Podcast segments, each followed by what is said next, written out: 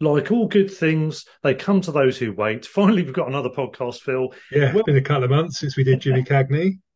Welcome to Film Fives, ladies and gentlemen. Yes, we're back. As Phil just said, Phil, uh, we had um, James Cagney as our theme for the last one. Um, 1930s and 40s and 50s gangster films uh, prominently uh, featured in that one. And we couldn't have gone further from that, really, could we? We've taken our time, we've listened to plenty of music, watched lots of films from the 1970s because it's the latest in our series on scores, soundtracks, if you want to call it that, of a decade. In this case, it's kind of an annual thing now, is it? Normally, it seems to be around. We get to autumn, and I'm listening to lots of soundtracks. So we started mm. with 50s a couple of years ago, 60s last year. Now we're up to 70s.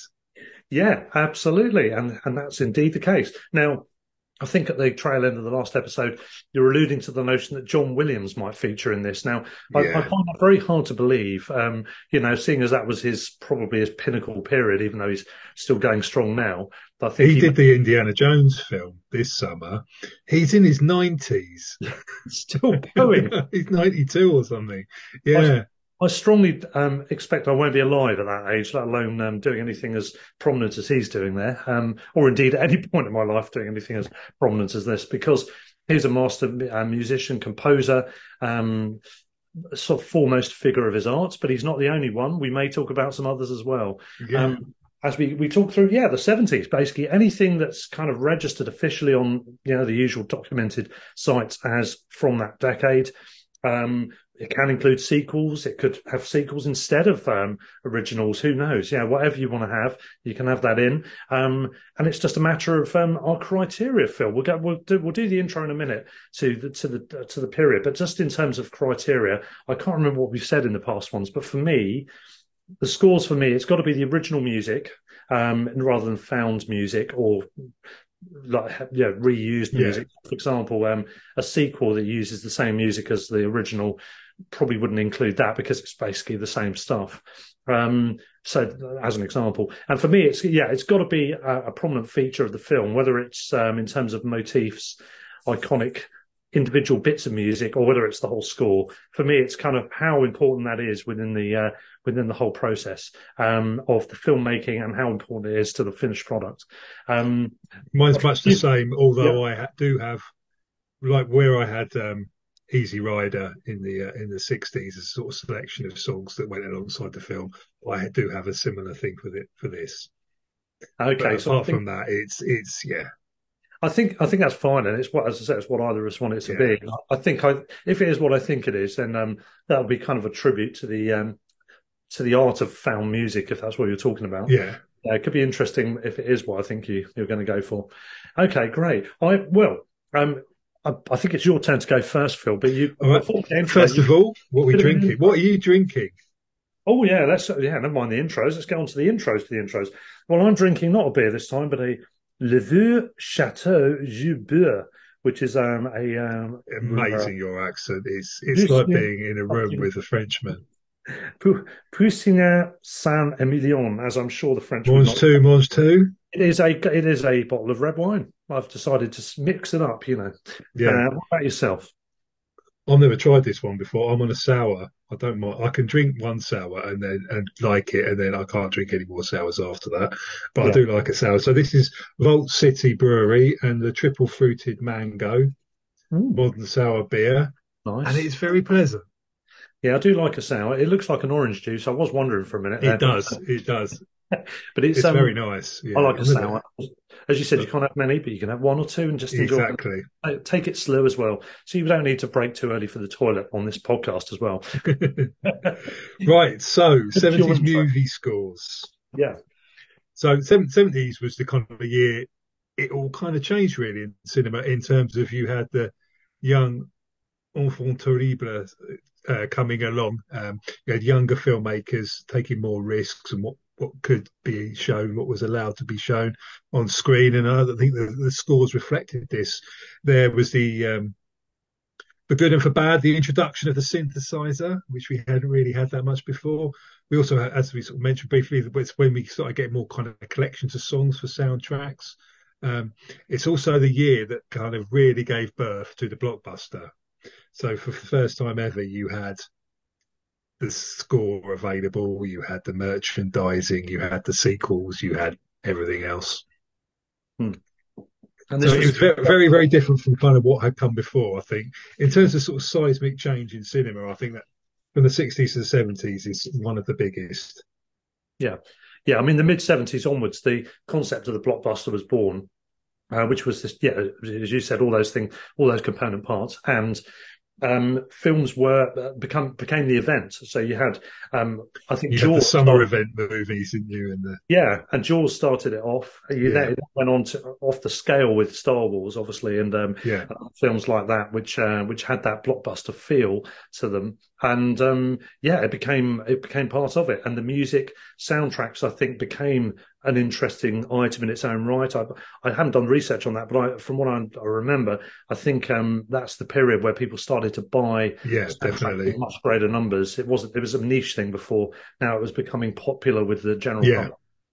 Yeah, and yeah, and it was yeah, it was a very interesting era, totally changing. I think we're we're seeing the landscape change, aren't we, in music terms as we move into this decade completely.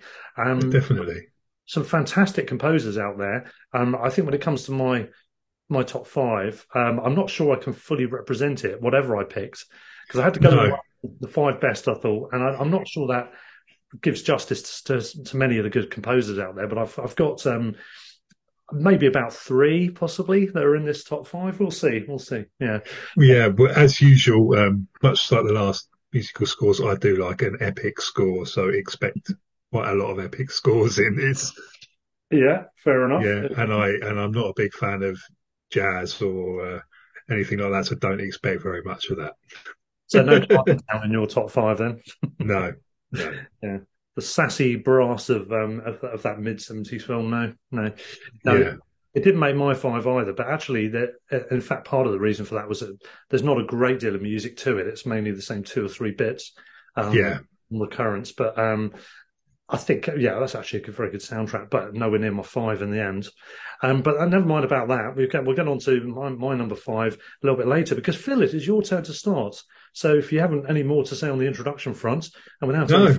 do, straight in with my number five, a soundtrack that took a massive three days to compose and record, with the main theme being written in an hour. It is John Carpenter. It's Halloween. Ah, yes. There yeah. you go. Uh, in case you don't know, uh, the uh, 15 years after murdering his sister on Halloween night, 1963, Michael Myers escapes from a mental hospital and returns to the small town of Haddonfield, Illinois, to kill again.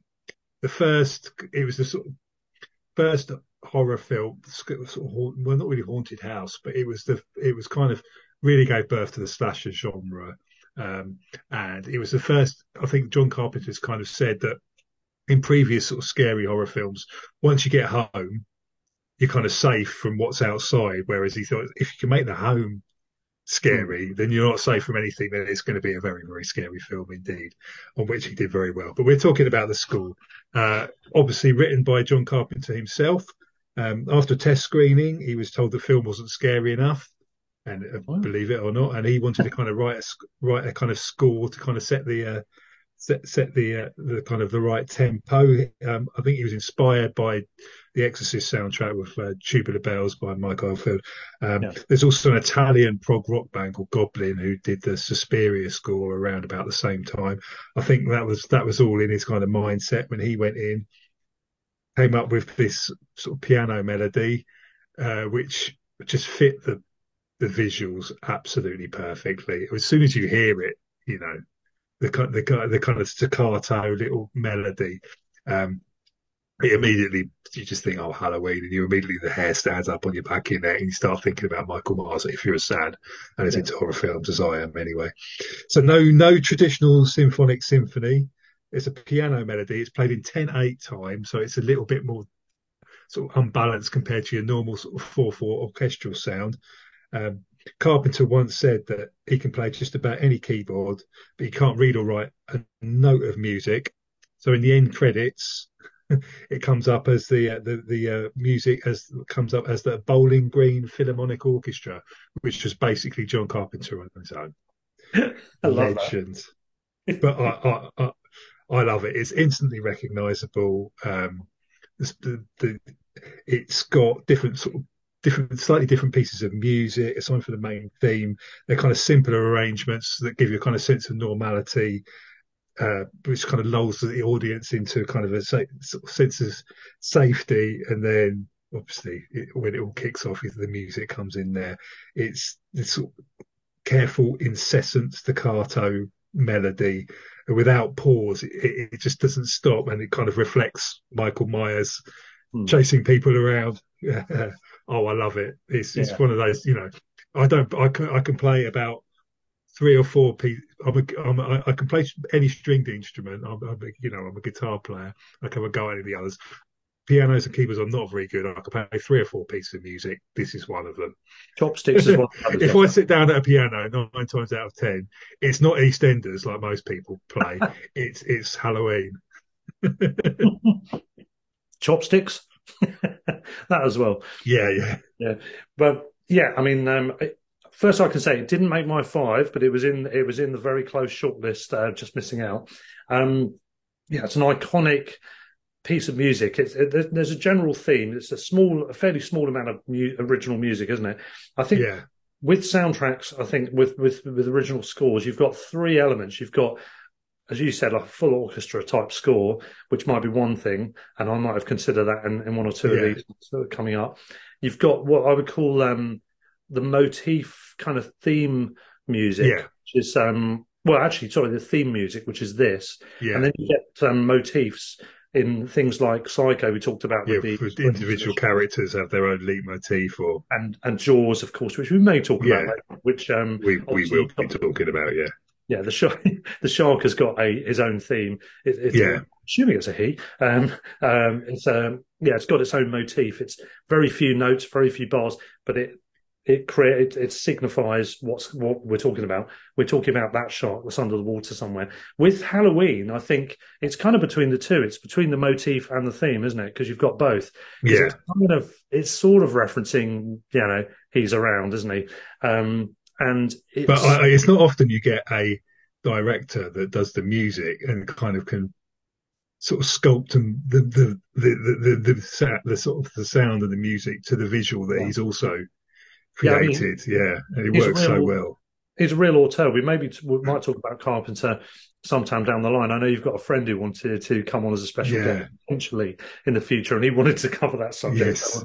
Uh, that will depend on when, if and when he's able to come on. But mm. um, uh, we'll, more on that later. But um, yeah, I think it straddles that whole thing of motif and theme, and the theme is so distinctive, so yeah recognizable. I think there are probably people that haven't seen the film that will know the music. Oh, definitely. Possibly that know what the music is from as well without having seen the film. Yeah. Um, and uh, again, we, have mentioned this before. Feel free at any point here listening to this podcast, pause because we haven't got any rights to the music, of course. Pause no check out Spotify or other music related devices. And by all means, listen to a bit of the music or all of it and then come back and on. You'll want, to, you'll want to watch the film once you start listening to it, trust me. Exactly. Yeah, indeed. Yeah, watch the film as well if you want. Could be a very long winded yeah. podcast in that sense, in terms of. Um, Don't start. worry so much with the sequels, but the original one. Yeah. yeah. But it is, it is iconic. It is a classic, uh, very synthy. And it's, yeah, it's, it's a signature tune, which as you said, it's unusual for directors to to have that much authorship over yeah. a film. They yeah, they might write, direct, maybe produce, maybe even edit, but composing the music as well. All of which he did as well, yeah. Yeah, he did all that as well. But it is that's unusual. It's uh, yeah. the case here, and it's it's a classic. Yeah, it was on my shortlist. It just missed out, but I think it's worthy yeah. of a place in your five film. Thank you. Excellent. Shall I go on with my number five? Yeah, number five. I'm, cu- I'm curious to see how many uh, we have the same. I'm gonna. I'm expecting three of the same. That's yeah. my, my guess. You're probably right there or thereabouts. Well, my my uh, my top four, with a slight bit of debating in the order, um, was pretty much nailed on for me. Number five was the only one I was really struggling with. Um, I mentioned Halloween. That's one of the ones I was thinking about. I was also contemplating Amarcord, which is a Fellini film with some great original Italian Italian theme music by Nino Rota, who did the Godfather scores more yeah. famously, but loads of Fellini, loads of other films as well. He's probably just about the second most prolific composer after uh, Ennio Morricone from that yeah. world. Um, he came very close as well because it really gives the flavour of the film. That missed out though. Um, one or two other things missed out. I kind of was interested in Saturday Night Fever from the point of view that it was, it's not. You love the Bee Gees. It's not the scored music, but yeah, it's original songs that are probably far more famous than the Halloween theme, even, aren't they? And so, yeah.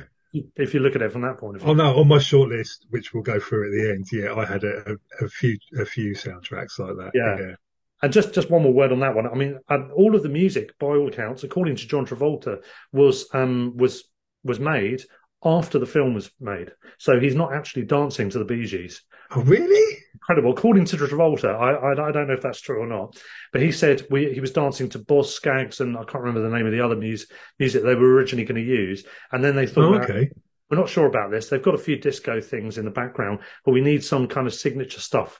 Yeah. And they asked the Bee Gees to do it, and they composed it at some chateau in France, I think it was. They're, despite being English, they're in France. Um, and they apparently they knocked up all of the music over a weekend, which is pretty incredible considering yeah, how it's amazing. songs are. Yeah. They're iconic tunes. Yeah, I mean, you might not like the Bee Gees, you might not like but this. yeah, they they could write a pop song iconic, and it's quite an edgy film. It's got oh it's yeah got racism, it's got homophobia, it's got the c word being used on women quite regularly as part of a depiction of that world. Yeah, and you've also got um, yeah, pretty edgy story behind the scenes. Yeah, actually. yeah, definitely. Well, it's actually a very good film. It's anyway, not Grease, yeah. It's not Grease, definitely not. Which, of course, is another seventies film which didn't make, make the shortlist. Um, yeah, funny enough, it didn't make mine either. Yeah, honourable mention to that because I think that, that, when you think about that, the music is actually just song. There yeah. is actually David Shire who also scored uh, the Conversation, which is a very limited and un- understated score. He, he I know we, we talked about off air. Yeah a while ago, and um, yeah, I've not, I've not heard of him at all. And when I looked into this, he's done the the scoring for this film for Saturday Night Fever, which is um, kind of just incidental, kind of uh, just just um, refrains on the tunes. Essentially, yeah. not done much work at all on it as such, but it's really about the songs, and that that was kind of very close to consideration. But in the end, very long-windedly, cut the long story even longer. Um, my number five is, and it, this is one which probably most is about uh, the epic scale of the score itself. It's Close Encounters of the Third Kind, uh, which is yeah. You immediately hear that. Yep. Again, like yeah. Halloween, Jaws, Psycho. It's that that tune. You'll know that if you've if you've ever heard anyone talk about the film, if you've heard something on the radio, if you've seen the film, you'll know straight away that's as you said, do do do do do and I listened to the score. I didn't actually watch the film because I, I, remember it quite well anyway from a number of viewings as a kid. It's not one of my favourite films. It's probably not one of my favourite Spielberg films, but actually the score, I listened back to it in its entirety because I thought this is bloody brilliant. It's yeah, a John, Mr. Mr. John Williams. yeah, mention. Mr. John Williams, um, who may get mentioned again. Uh, he, he's essentially created a magnum opus. It's a proper full yeah orchestral piece, all of the all of the um you know all of the um bits and pieces you'd imagine from a full orchestra, loads and loads of completely different bits of scoring that all melds together really well. Um, the interesting thing is that that theme of the alien and his yeah. kind of their communicative kind of note based, you know, yeah. um, interaction with humans on Earth. Um, that bit comes in, at least on the soundtrack, it comes in very late into the into yeah, much like the film. Yeah. It's, yeah, yeah. So I was listening to all this other music, knowing that was coming somewhere down the line, and thinking, "Wow, this is actually really good. I, I could just listen to this on its yeah, own." Yeah, And it does inform the narrative. It does drive the story along from my memory of how it kind of, you know, fitted together. Um, I think a really well put together um, piece of work on a, on an incredible scale.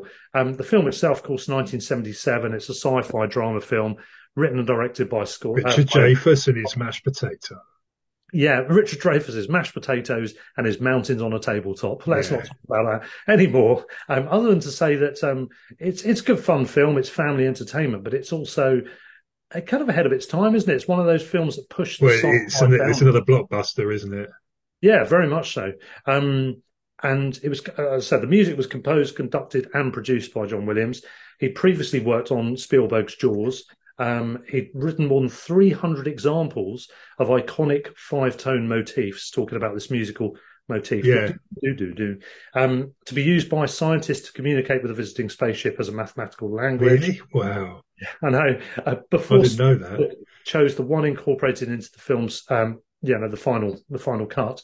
Um, and he, uh, he says that uh, Spielberg called Williams' work "When You Wish Upon a Star" meets science fiction, um, and um, also it briefly in- included the signature melody into the score at um, Spielberg's um, request just before Ron, uh, sorry, Roy Neary turns to board the mothership.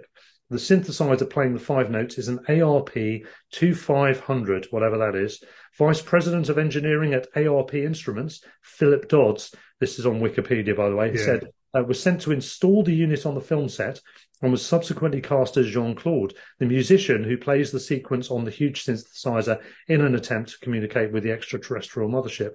And Spielberg initially included Cliff Edwards' original When You Wish Upon a Star from Pinocchio, Pinocchio Yeah. In the closing credits, but after a Dallas preview where several members of the audience audibly snickered at the inclusion, the song was dropped and replaced with Williams' orchestral version. Thank God they did. There you go. Case with so many things in the film world, you think, God, it could have been this. Ronald Reagan could have been in Casablanca, you know. Yeah.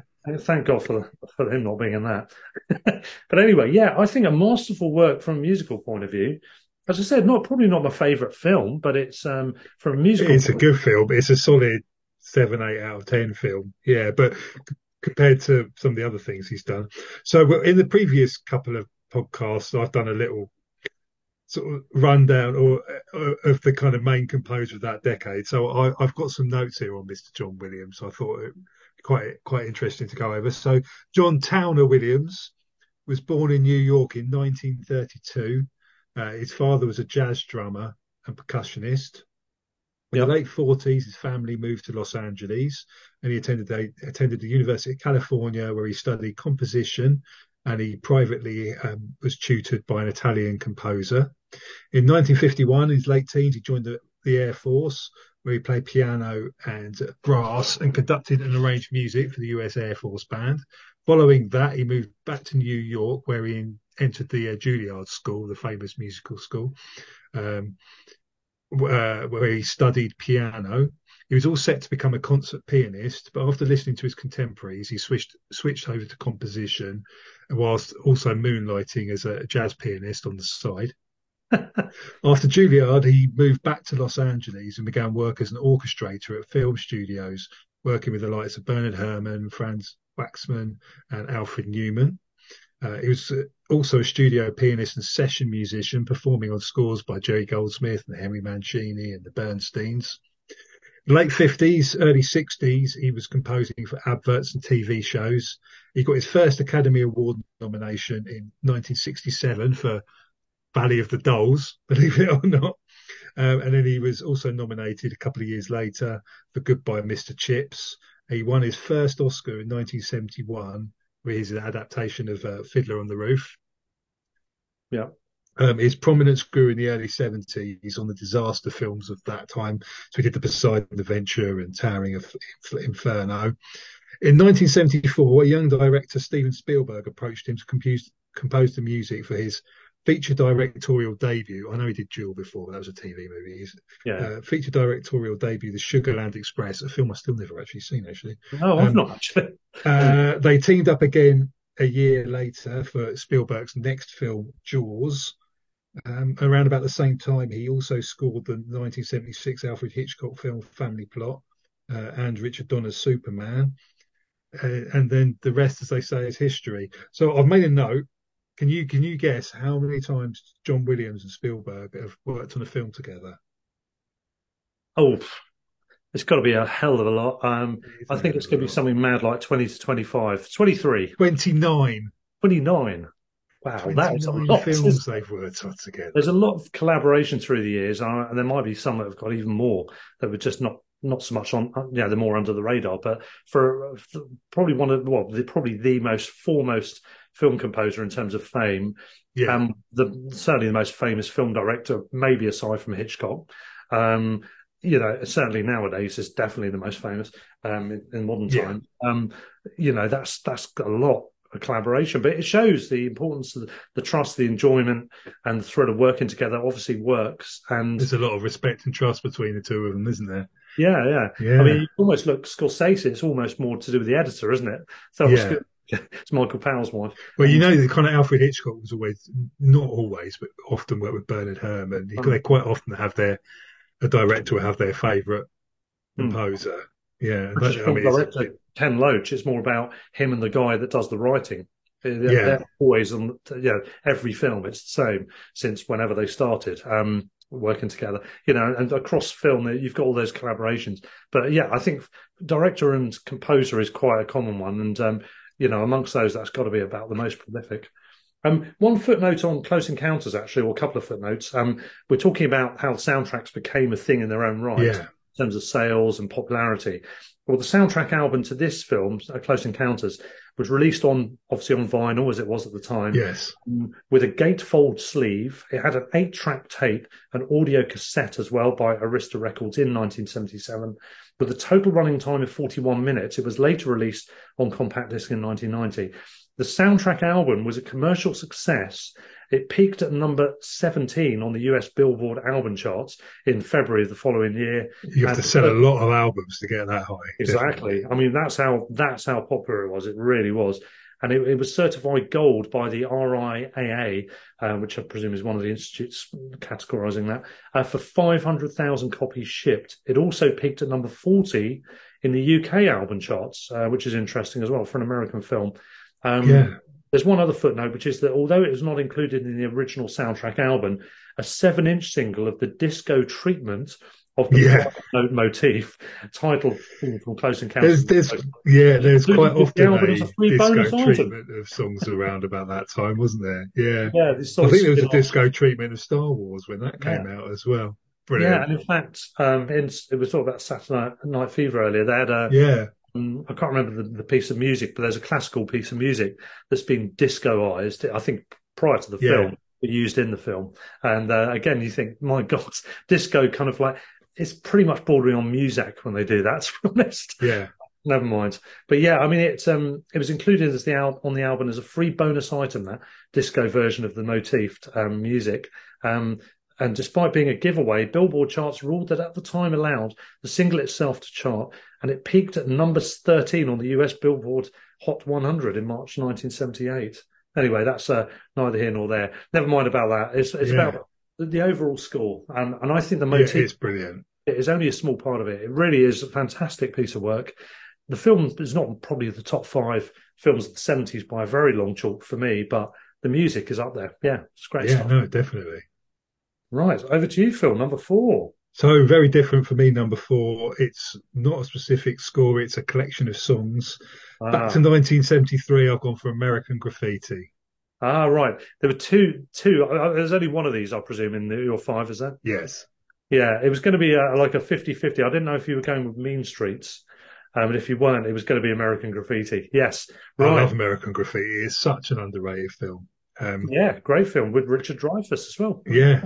yeah. Uh, so, um, if you don't know it, it's a group of teenagers in California um, spending one final night after their 1962 high school graduation, cruising the strip with their buddies before all heading off to different places and college, etc., etc. One last night of fun. The soundtrack that goes along it is a rock and roll soundtrack. So it's all the music of the late 50s, early 60s and it's brilliant. It's absolutely brilliant. Um, writ- co-written and, di- and directed by George Lucas. Um, you don't see any of Star Star Wars so much in this. It was very different to what he did afterwards, but it's it's a, a great film. Um, uh, and a fantastic choice of music. He obviously has a real, real love and passion for that kind of period's music. I think this this whole film, I imagine, was a labour of love and very probably semi autobiographical. Um, yeah, the, the choice of the music here is kind of crucial to each scene, and there's a lot of different sort of rock and roll classics coming in. Um, it's what they, I think, I see if I can pronounce this properly. I think it's what they call diegetic. Diegetic, diegetic, yeah, yeah, diegetic. The music where the characters themselves can hear it, and yeah. it's kind of integral to the into the action. That's yeah, you've got diegetic or non-diegetic, and this is yeah, exactly. It's within the film world. Yeah, Yeah. So Lucas, um, he obviously wanted to get all of his favourite rock and roll tunes in the film, and he thought, well, we've only got a limited budget in order to be able to do this. So he they went out to all of the uh, all of the uh, all of the uh, publishers and sort of said, right, this is how much we're paying to use the, your music in our film. There's no negotiation. It's that or we don't use it. And Lucas was really worried because he put his sort of first choices in and he also had to have second and third choices in case he got turned down. In the end, every studio turned around and said yes, apart from RCA. So uh, Mr. Elvis Presley is conspicuous by his absence on this. he he's not on here, and any, no other RCA artists are. But all, but I think every other uh, publisher kind of signed up to it. So he he got pretty much everything that he wanted, thankfully. Um, the licensing costs left no money left for any normal film score. So Lucas used the absence of music and sort of just used sound effects and yeah, to kind of create the drama along with along with the tunes in there. So the soundtrack itself, the 41 original hits, uh, was released using the songs from the movie. It went triple platinum in the US. It peaked at number 10 on the Billboard album charts. Um, and then after that, further albums were released called More American Graffiti and American Graffiti Volume 3, which didn't include any of the music from the film, but obviously it was a kind of compilation of music from that time that people absolutely loved. Yeah. Uh, and yeah, um, but going back to the original, it's great. It's got Gee by the Crows, Louie Louie by Frank Cadillac and the Continental Kids. Um, it's got Chuck Berry. It's got the Beach Boys. It's also got Harrison Ford singing a cappella, uh, singing Some Enchanted Evening himself. Yeah. it's got loads of stuff on it, and it's got uh, Wolfman Jack, the DJ, who's got a part in the film. I think he's on some of the tracks as well. Yeah, I think also uh, I think there's another part of American cinema, which is obviously a hugely prominent part of world cinema. Um, that I mean, there's lots of different signatures to American cinema that we could talk about, loads and loads. And I think one of them is about the groups of uh, of young people, particularly because it's a, a, male world that cinema was. It tends to be young guys rather than young girls. Yeah. But anything from adolescence and Stand by Me to to people like these characters in American Graffiti, groups of friends together experiencing Americana, experiencing yeah. well, rites of passage and all the rest of it. You know, you might get a crossover as well, things like the Breakfast Club. But I think this is a typical example of it, isn't it? It's, it's what I would call jukebox cinema yeah. as well, because it's it's found music, as they now call it, diegetic music, as you've said as yeah, well. And it's yeah, it's, it's celebrating the recent past of America um, in terms of it's a film that's um, a period piece because it's going back a bit in time, but also it's kind of probably even those characters at the time are referencing slightly bef- before their own time as well. Yeah. And I think it's um, it's very much about the American psyche, isn't it? This uh, very yeah. much very American music, as you said, the rock and roll stuff, some great tunes on there. Oh, and definitely. In a way, it also follows another tradition of America, which is the cinematic tradition of found music. You get it from everything from uh, the other film I thought you might be picking, which was Mean Streets, uh, which where Scorsese, uh, well, all the way through his career has um, has used found music, diegetic music, um, into classic classic music, not always American, but quite often American music in his films. Um, mean Streets is very prominent. Um, loads of other films like Goodfellas and Casino, the same. Um, Baby a Driver, which we talked about on the heist episode. Yeah, yeah. Again, very much the same. There's a tradition of it, isn't there? And I no, think definitely. probably I don't know how early into the equation it goes, but it's got to be one of the earlier examples of it actually, in terms of yeah, um, you know, just just people embracing music of the time or the previous. Yeah, I mean, you look, you look now at the likes of Edgar Wright and Quentin Tarantino; they'll go out and put sort of curate their from their collection their favourite tunes to get exactly the yeah. right pieces of music for a film. Um, this is George Lucas doing it 50 years ago. Yeah, yeah, exactly. There's always, as a... I understand it, I think George um, he was struggling to raise the financing for this film, so I think he ended up having to put quite a lot of his own money into it, which meant he got all the profits which was a lot, which yeah. meant we got Star Wars. So without this film, there would be no Star Wars. So remember. Again, he did quite well out of that. yeah. time came. You know, it was a quite popular film. Um, yeah. uh, yeah, it's, it's cracking film. Really good. If you haven't seen it, I recommend it. Yeah, I, I hadn't watched it for years, so I watched it again. And it's like, yeah, quite how much fun this is. Yeah, it really is. It, it keeps a. I mean, we're talking about music mainly here, but just in general about the film, it keeps a, a really good.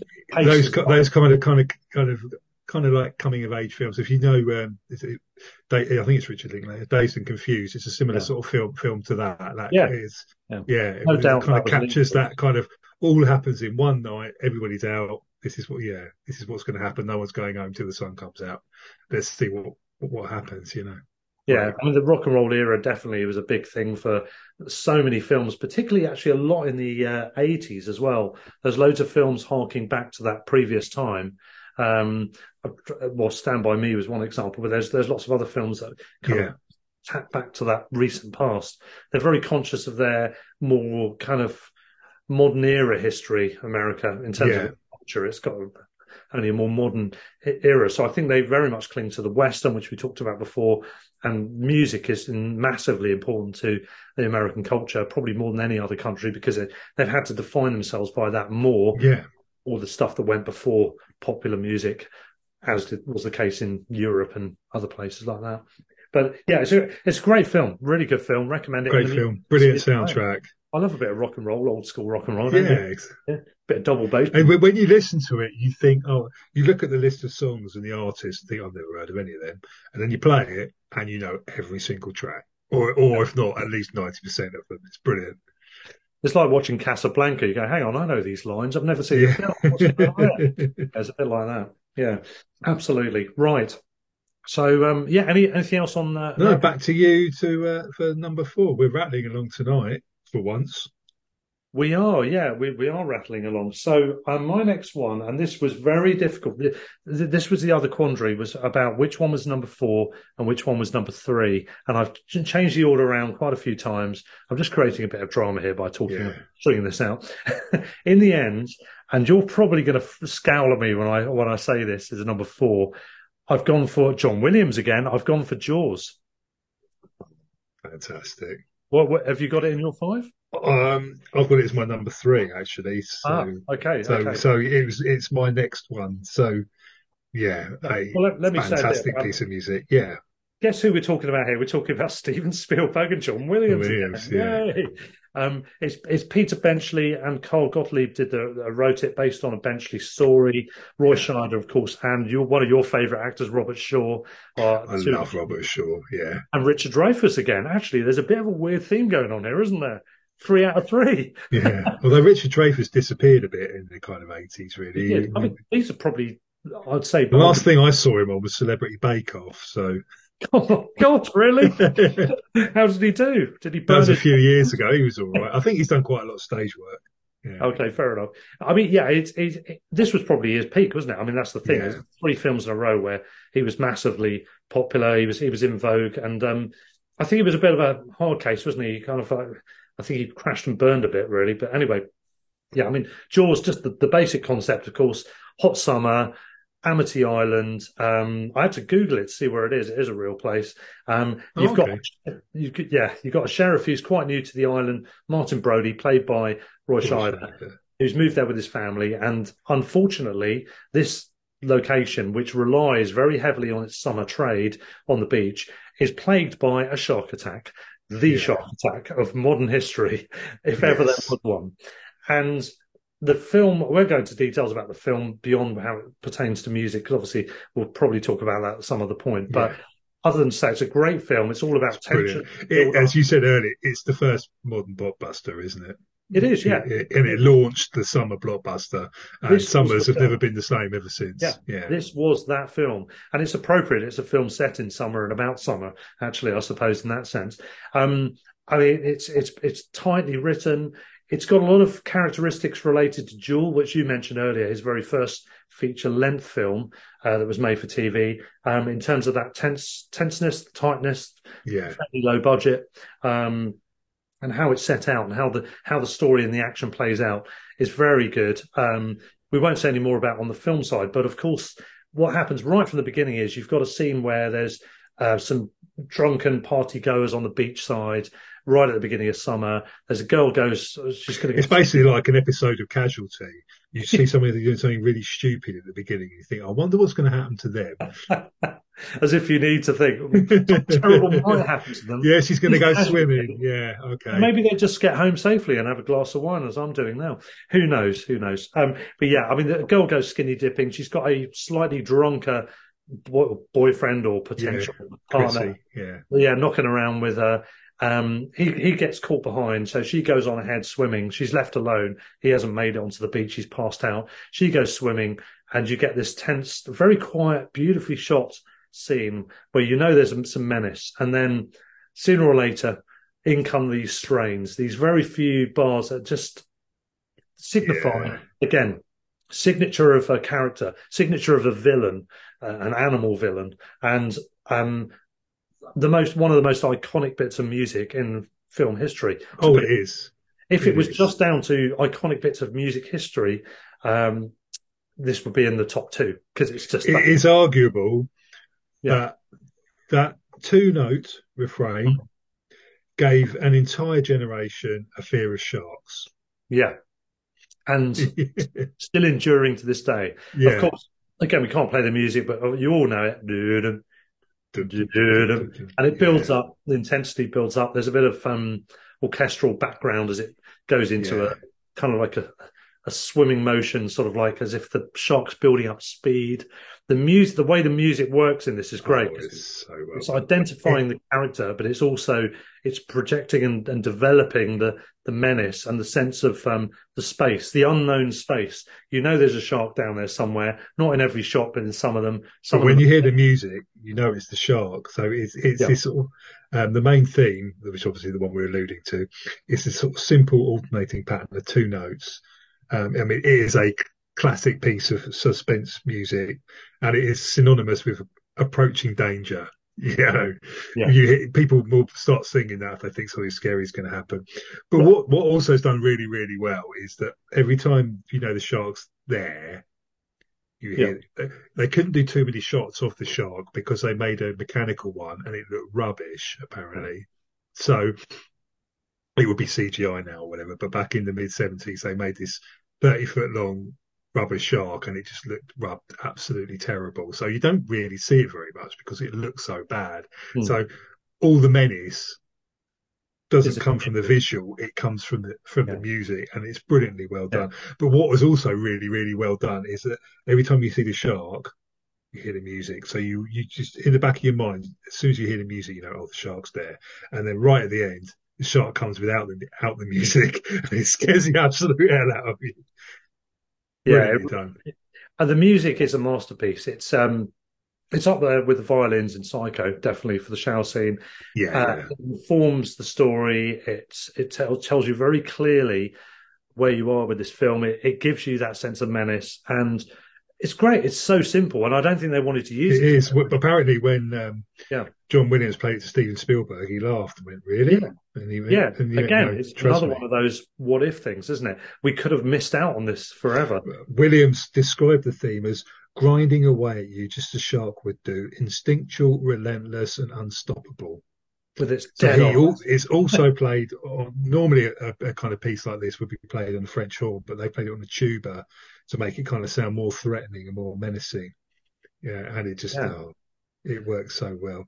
Absolutely. There's various interpretations interpretations sorry of the theme. So someone saying some somewhat sort of someone said that it kind of it's the shark's heartbeat. Other people said it's the human respiration.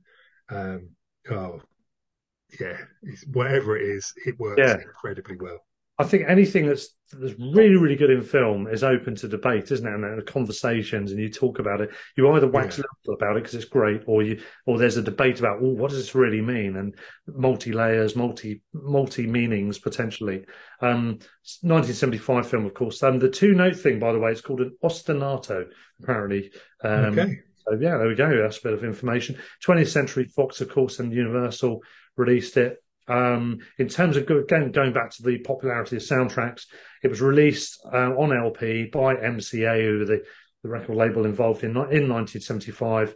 Um, that one came out on CD in 1992. Interestingly, two years okay. after Close Encounters. I don't know why that would be less kind of in a rush to get Yeah, out. yeah. No, that's a bit weird. In 2000, uh, two versions of the score were released um, to coincide with the film's 25th anniversary.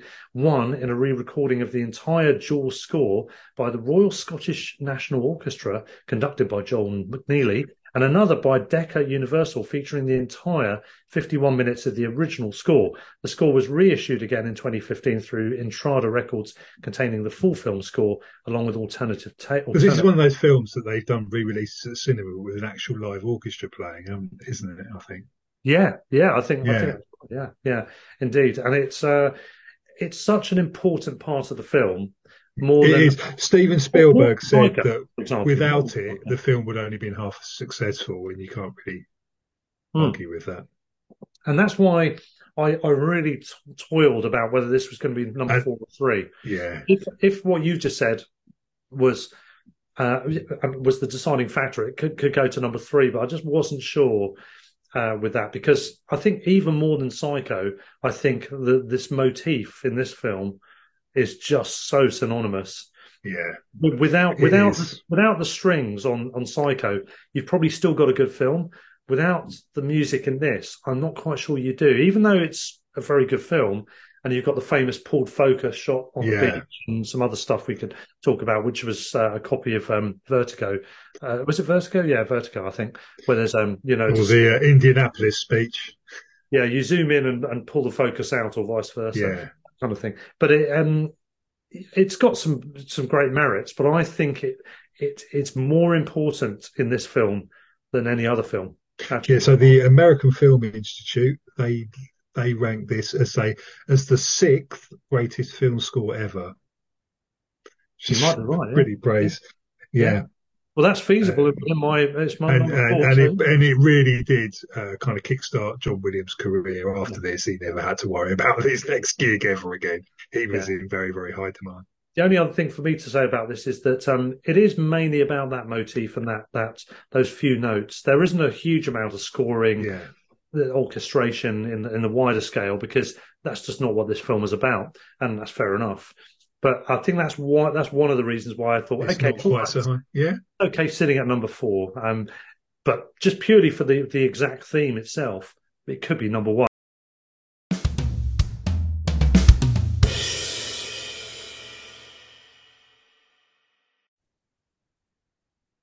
And we are both back in the room, aren't we, Phil?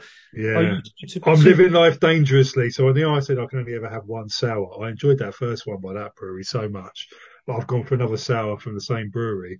So I'm now on the Vault City Modern Sour Beer. I'm on the Raspberry Strawberry Coconut Ripple. And if you look at it in a glass, it looks pretty revolting, but it tastes great. It basically looks like the um, the orange juice uh, triple mango thing you had, It's sort of grapefruit juice, what it looks like, I think, but a bit cloudier. but they've mixed in some egg yolk and um, possibly a bit of general. Yeah, it's quite cloudy. Yeah, but it is very nice. I've never heard of that brewery before. I'm Okay, well, impressed. I would investigate. I, I, lo- I love discovering breweries. It's one of my favourites. And if there's any brewery um, employees or or employers who are listening that want to uh, to have um, sponsorship um, involvement, feel free. Yeah, to yeah, we're, we're, we're, we're easily purchased. Yeah, we're, we're we're we're easy to buy. Yeah, easier to buy than the British government. There we go. And that's that's right. Okay, on, onwards and downwards or upwards, whichever way you want to talk so, about it. yes. So, So just to summarise, so my you number started. five num- was Halloween. You had to think about that for a minute, didn't you? My number five was Close Encounters. My number four was American Graffiti. My number four was uh, was Jaws, which was your number. My number. number three was Jaws. So back to you for number three. Yeah, I mean that's like that um, that thing where you try and uh, recover a tennis shot and then whack straight back at you. Says Phil, you know, back to you straight away. So my next two films that I've got on my list, I'm pretty sure that you've got. I'll be surprised if you haven't. We shall see. Okay, we, we shall see. The only one, I mean, the, the, the top two are definitely ones that you've predicted in my top five. Yeah. The only possible doubt is about this one, which is my number, Okay. number three. So, number three, I have gone for a different uh, director and a different composer, uh, just to keep things fresh, you know. I've gone for the absolutely fantastic Martin Scorsese. I knew he had to be in there somewhere. He had to be in there somewhere, didn't he? Yeah. And it is Bernard Herrmann as well. We're talking about here. It's Taxi Driver. from 1976. I think that's right, isn't it? 1976. Yeah. Um, an absolutely phenomenal film. Again, we'll get into that another time in terms of the finer details of that film. It's a film about a guy who's come back from the war. It's Vietnam, isn't it, or something like that? I can't remember. It's been a while since I've seen the film. Um, and he uh, he's disenfranchised. He eventually just scrapes his way into a job with a New York cab firm, and but he's not psychologically comfortable. He's not psychologically right, and he is descending into into Yeah. basically with his psychosis.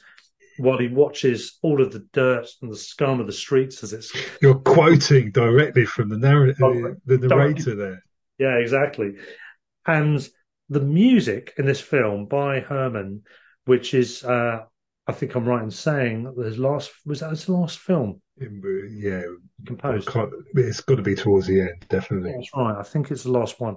I should have done the research. I apologise, but anyway, um, the the music again. It's the same with all of the best films. The music is part of the is, is a character Yeah, in the film. It's about a ticking time bomb. This guy is a ticking time bomb. The Yeah. music signifies that. You've you got talking the, to me? yeah. You're talking to me. You're talking to me. I don't see anybody else. Yeah. And it, it's about this. It's kind of jazzy, isn't it? You've got a Hmm. you've got a 1940s score going on here as one element. Yeah, Jazzy, which doesn't belong to that era at all. yeah, harks back to the past, which is a really interesting idea.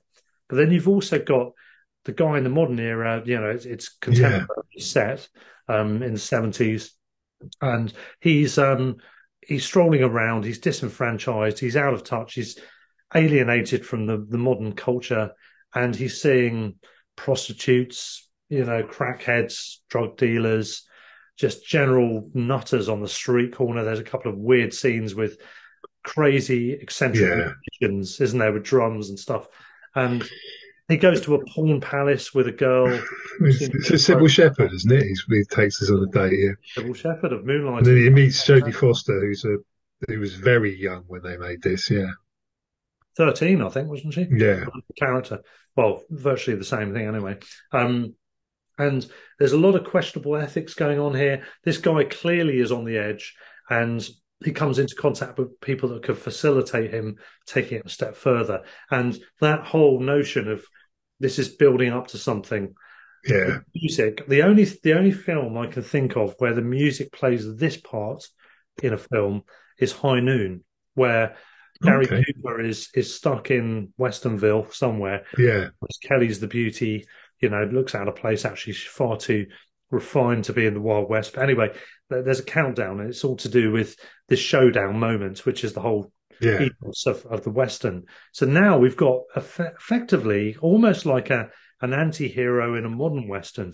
You've got Robert De Niro's character, a very young Robert De Niro, strutting about, looking disenfranchised, the ticking time bomb. He's he's acquiring weapons. He's interacting with girls inappropriately, yeah.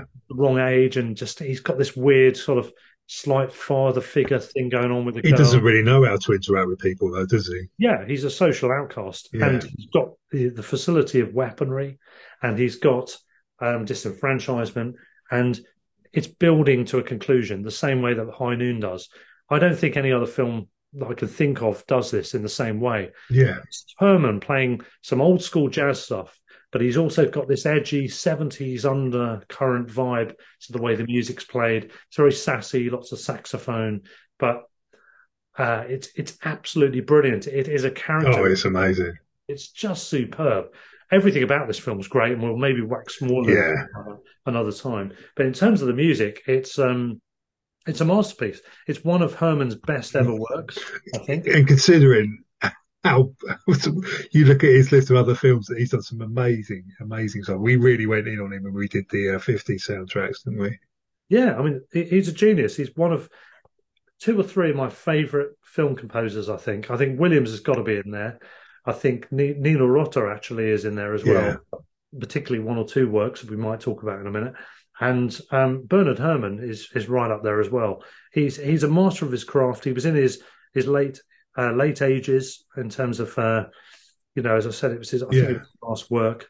Um, the film was released um, you know, in the seventies, uh, seventy five, I think it was originally. Um, and I'm trying to look for the information I was going to come to. Yeah, it was his final score before his death. Okay. He died in 1975, actually. So um, the same year.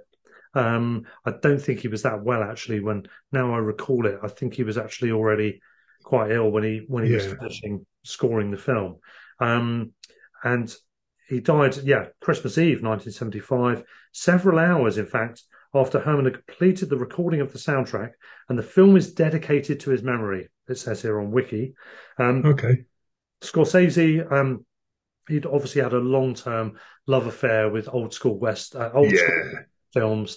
And, well, he's a real cinemaphile, isn't he? He, he is. He really is. He knows everything. And westerns and film noirs and gangster films in particular. And I think that's why this this kind of sassy, jazzy um, 1940s style bit of music is part of the soundtrack. It's probably a hark back to that. I don't know if he if he asked Bernard Herrmann to put something of that ilk yeah. or not. I don't know. That's one of the great mysteries. But he was a long term admirer of Herrmann, and he particularly wanted him to compose this score. Um, so it, it's obviously a kind of long term labour of love project. Yeah.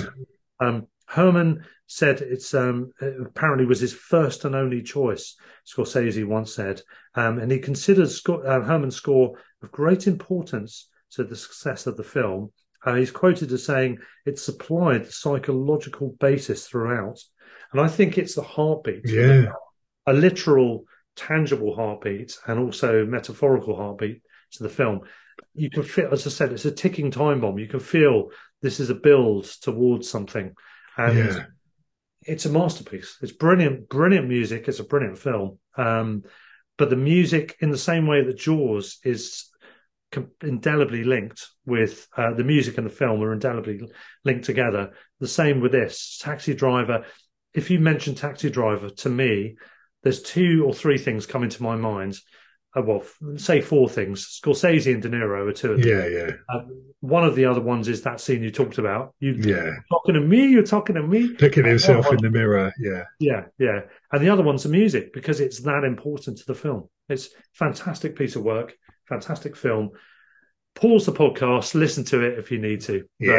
Great stuff, Phil. It's great Fantastic. Stuff. I can't, I echo your sentiments. Didn't make my top five. Um, probably, possibly should have done. Yeah, well, after hearing you said it so well. Yeah. Well, it's podcast regret. It's a new concept we've just invented. right, so that was great. track now. That was my number three, wasn't it? Your number think? three. I'm yeah. pretty sure we got the same top two. Uh, whether we got them in the same order, yes. or maybe not. Just, uh, just pause for a moment, listeners. What films are you thinking of? Just, just have a think for a second. Which films could they be? Could they both both films have sequels involved in them, maybe, for example? Yeah, I think, so. Yeah, they might have. So, so yeah, for number two, I've gone for The Godfather. Oh, ho, ho. I'm not going to tell you which ones okay. I've in the order. Let's let's just leave it. Leave Obviously, the, the, the story of Don Vito Corleone, the head of the mafia family, mm-hmm. looking to hand his empire over to his uh, his children. Um, directed by Francis Ford Coppola and based on a novel by Mario Puzo. Um, yep. If you've ever had a chance to watch the TV series The Offer about the making of The Godfather, I thoroughly recommend it. Um, so um, Nino Rota did the, uh, did the did the scoring for this. So Coppola hired him. Um, Rota previously, as you mentioned before, where he worked with Fellini, he's also worked with Visconti and Zeffirelli. Uh, Francis Ford Coppola got on a plane to, to Rome, flew over with a copy of the film, sort of the, the, sort of first draft with none of the music written yet, and sort of sat sat down with him and said, right, what watch the film and create something to kind of fit it. I want something that kind of relates to the to the situations and relates to the characters. Uh, Rota wrote some new music, and he also borrowed, I think is the polite word to put it, some from his previous scores. Yes, uh, I've got something to say about this in a minute, but carry on. I'll, I'll come back to it. In, in particular, 1958's Fortunella or Fortunella, sorry. Fortunella. So, Fortunella. So he, yeah, to kind of create an Italian feel and uh, evoke the kind of the tragic themes of the film. So I think, and uh, yeah, Rota did that. And he, the main theme again, uh, but a lot of the, the music that we've discussed this evening, not so much Taxi Driver, but a lot, but Jaws and uh, Close Encounters. You know, when you say the main theme, you think of the, you, you know exactly the piece of music we're talking about. It was uh, based on the uh, opening melody of Jean Sibelius's Symphony Number One, apparently. Yeah. Yes, I've uh, listened to that, and it's very similar. It's very similar. If we talk about Star Wars at any point during this podcast. You know, it is a 70s film. Maybe. I do. John Williams borrows quite heavily from Miklos Rozsa. I didn't have time to look it up and try and find it because I can't remember what it is, but you can tell he's listened to that music. Maybe and, I've got some notes on that for a later yeah, time. Okay, we'll come to that in a minute. you can tell with this with this uh, music, Sibelius work, Symphony Number One. He's definitely listened to that. He's definitely been influenced by it. He scored, as you said, Fortunella, which is um, yeah. a, a, a, film from I think four years ago or four years before or something like that, and it's very distinctly the same music. It's the uh, which bit is it? It's the I think. Yeah, I think yeah. that's the one. There's three three significant bits of music in the film. I think it's that one, and he's basically reworked it, but yeah. it's one part of a a much grander scale yeah. score, which is why I think it's got a worthy part to be at number two for you, Phil. But anyway, anyway back to you. So um, yeah, le- legendary producer Robert Evans, who um, in the Offer TV show played brilliantly by Matthew Goode. Um, he's also Robert Evans. He wrote a fantastic book called The Kid Stays in the Picture. If you ever get a chance yeah. to read that, it's that Robert Evans. Yeah, it's good. Yeah, um, or Bob Evans, as I think he was in, yeah, the, the, producer. in the industry at the time. He he didn't like the soundtrack, and he thought it was a a bit too uh, highbrow um, and and uh, Coppola had to work really, really hard to kind of convince him that this was the the right piece of music for the film. And uh, thank God he did. Yeah, and sorry, rest, rest I'm still listening. It's his, his history. Um, it's character specific, so you've got kind of these beautiful visuals that Coppola has kind of brought up on screen, set uh, set to the incredibly um, orchestrated music to sort of fit fit the mood, fit the the ambience, fit the character, and it just elevates all the story you're telling to an, another level. And that's why it's one of the best films ever made. Yeah, this is the thing. The Jaws theme. Um, this in the end, this is why Jaws fits below films like The Godfather, is because it's got multiple motifs. They yeah. Um, we'll, we'll, talk about The Godfather at another occasion, I'm very sure, in, in the future. For me, it's one of the greatest films ever made. The sequel is brilliant as well. I think I prefer the sequel, yeah. The sequel is arguably because it's got Robert De Niro in it. Yeah, and there's some great original scoring in the sequel, and that was the other film that was on my shortlist. I didn't want to mention The Godfather till we got yeah. to the stage, but there's actually some really good original music in The Godfather, and that was on my shortlist, but it wasn't as good as this because it's about a 50 50 thing. And obviously, if 50% of your score is based on the original film, you can't really put yeah. Godfather 2 in. So, The Godfather 1, as you said, multiple motifs and multiple characters. Every single scene, every single detail in this film is perfect. Every shot is perfect. The mise en scène of the shots, the framing of the shots, um, all of the acting, all of the writing, all of the scoring for the film that we're talking about tonight. Um, everything about it is perfect. I don't think it could be any better.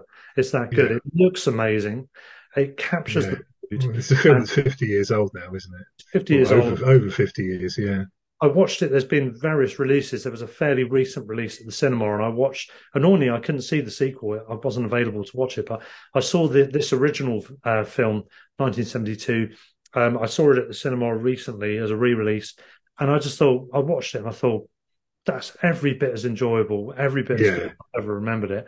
And the music is center stage. It's not the only thing, but it really yeah. the character, isn't it? Or several characters. It's not background music. No. It's front ground music, yeah. if there is such a thing. Yeah. yeah. They, they use two or three traditional bits here and there. They've but, but what's what's so good about this is that um, he, he composes three or four major new pieces within the score, which are iconically brilliant, and yeah. superb. There even the background bits like there's the wedding scene isn't there? Yeah. and there's, um, there's a particular theme for one of the smaller big characters if that makes sense. And there's one or two other bits in it which are really good bits of background music. Yeah. i mean they're just incidentally brilliant as well. And i think when you go into that much detail that much depth and you, you look at it and you think well everything about this in in so much depth is brilliant. It also kind of, I mean, uh, the film set in the 40s, I think, and it just. Yeah. It, So it's- so it's it's- a- I mean, you, you've got Al Pacino just coming back from the Second World War. yeah that's right And So it really has a real kind of 40s feel. Not that I'm an expert by any chance, but it really feels to me, nostalgically speaking, from someone who wasn't alive then, but it has that real kind of 40s, looking back on it, nostalgia feel. It just evokes brilliantly. Yeah, I mean, interesting actually, because we're talking about these films. I mean, Jaws is contemporary, American Graffiti is looking back, um, The Godfather and its sequel are looking back, um, American is looking Yeah. back, Chinatown is looking back. There's quite a few films that have got this, you know, reflective element to Yeah. them as well. But I do think they're in a peak period here musically, particularly Bernard Herrmann with his, you know, his noirish 40s strains in Taxi Driver as well. And you've got this film, which is obviously set in the past. Yeah. Um, it's it really seems they're at their peak in that kind of music in that kind of era. 70s looking back at 40s or whatever it might be, or 30s, 50s, wherever it might be. Um, incredible music, and it just it just really just you you can taste it, can't you? You can taste the film. Um, that whole notion of Americana, but also very very distinctly Italian American Americana yeah. That whole particular take on Americanness, which they, they have scenes going back to Sicily as well. And the music in those scenes is great because it's quite understated Yeah. and it really just very, very subtly just plays with the notion of this is a different world and it's very Italian, but it sounds very Italian in a different way to the way the main scoring sounds in the film. I just Yeah. think it's, it's a masterpiece. It's incredible music. It's really, really incredible. Um, and Nino Rota, I think we've already mentioned, is the yeah. is the composer. He's prolific, uh, second only to Morricone in that in that regard. But his, greatest works are right up there, with Mor, Mor, Morricone, Yeah. and that's why we're talking about it at number two, aren't we? Is it number two? Yeah, number two for you. Isn't it? Number two for me. Yeah. Yeah. Yeah. It's No, it's it's brilliant. fantastic. Obviously, a, a, an album version was released containing 31 minutes of music from the film, along with a few additional pieces. One piece actually written by Coppola. So, yes. uh, Yeah, yeah. Um, we, we won't delve on the film in the, in the wider sense here because we're talking about music too much.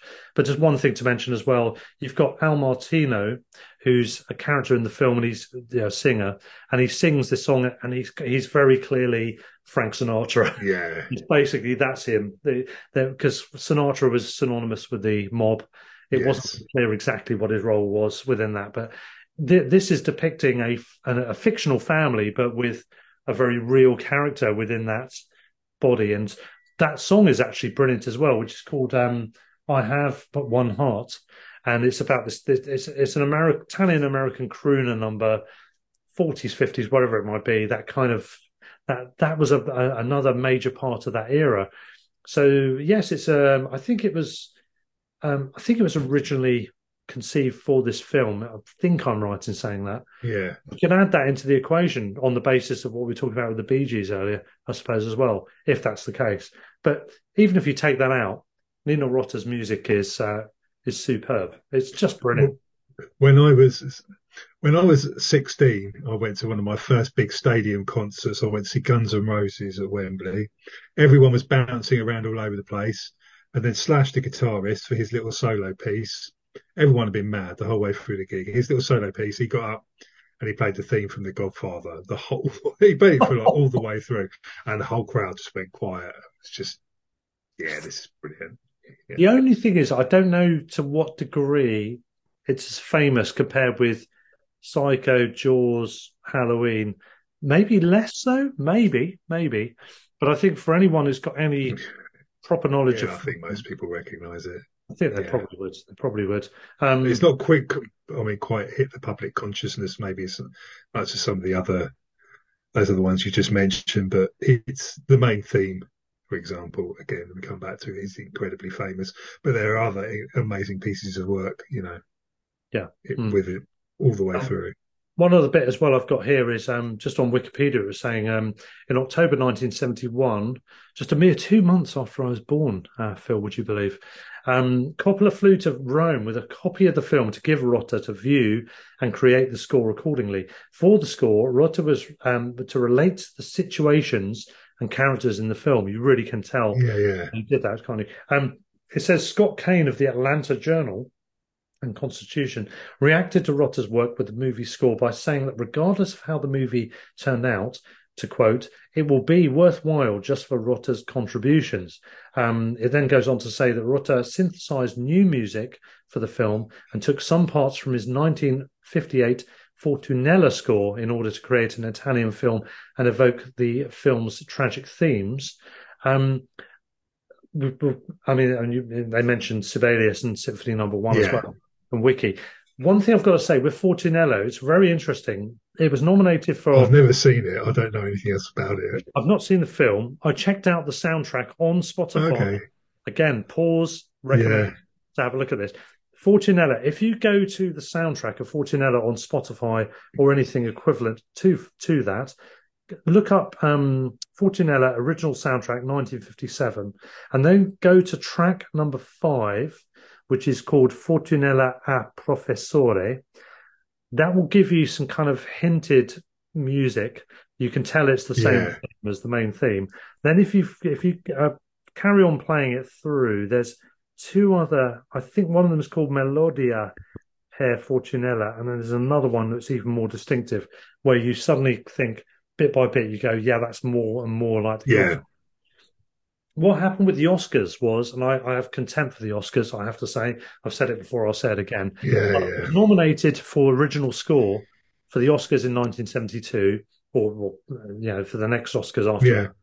And um, after being nominated, it was then withdrawn because they discovered some of the music had been in Fortunella. It's the main love theme, basically. Yeah. The Godfather that they're talking about and um, and that's those pieces I've, I've mentioned on Spotify.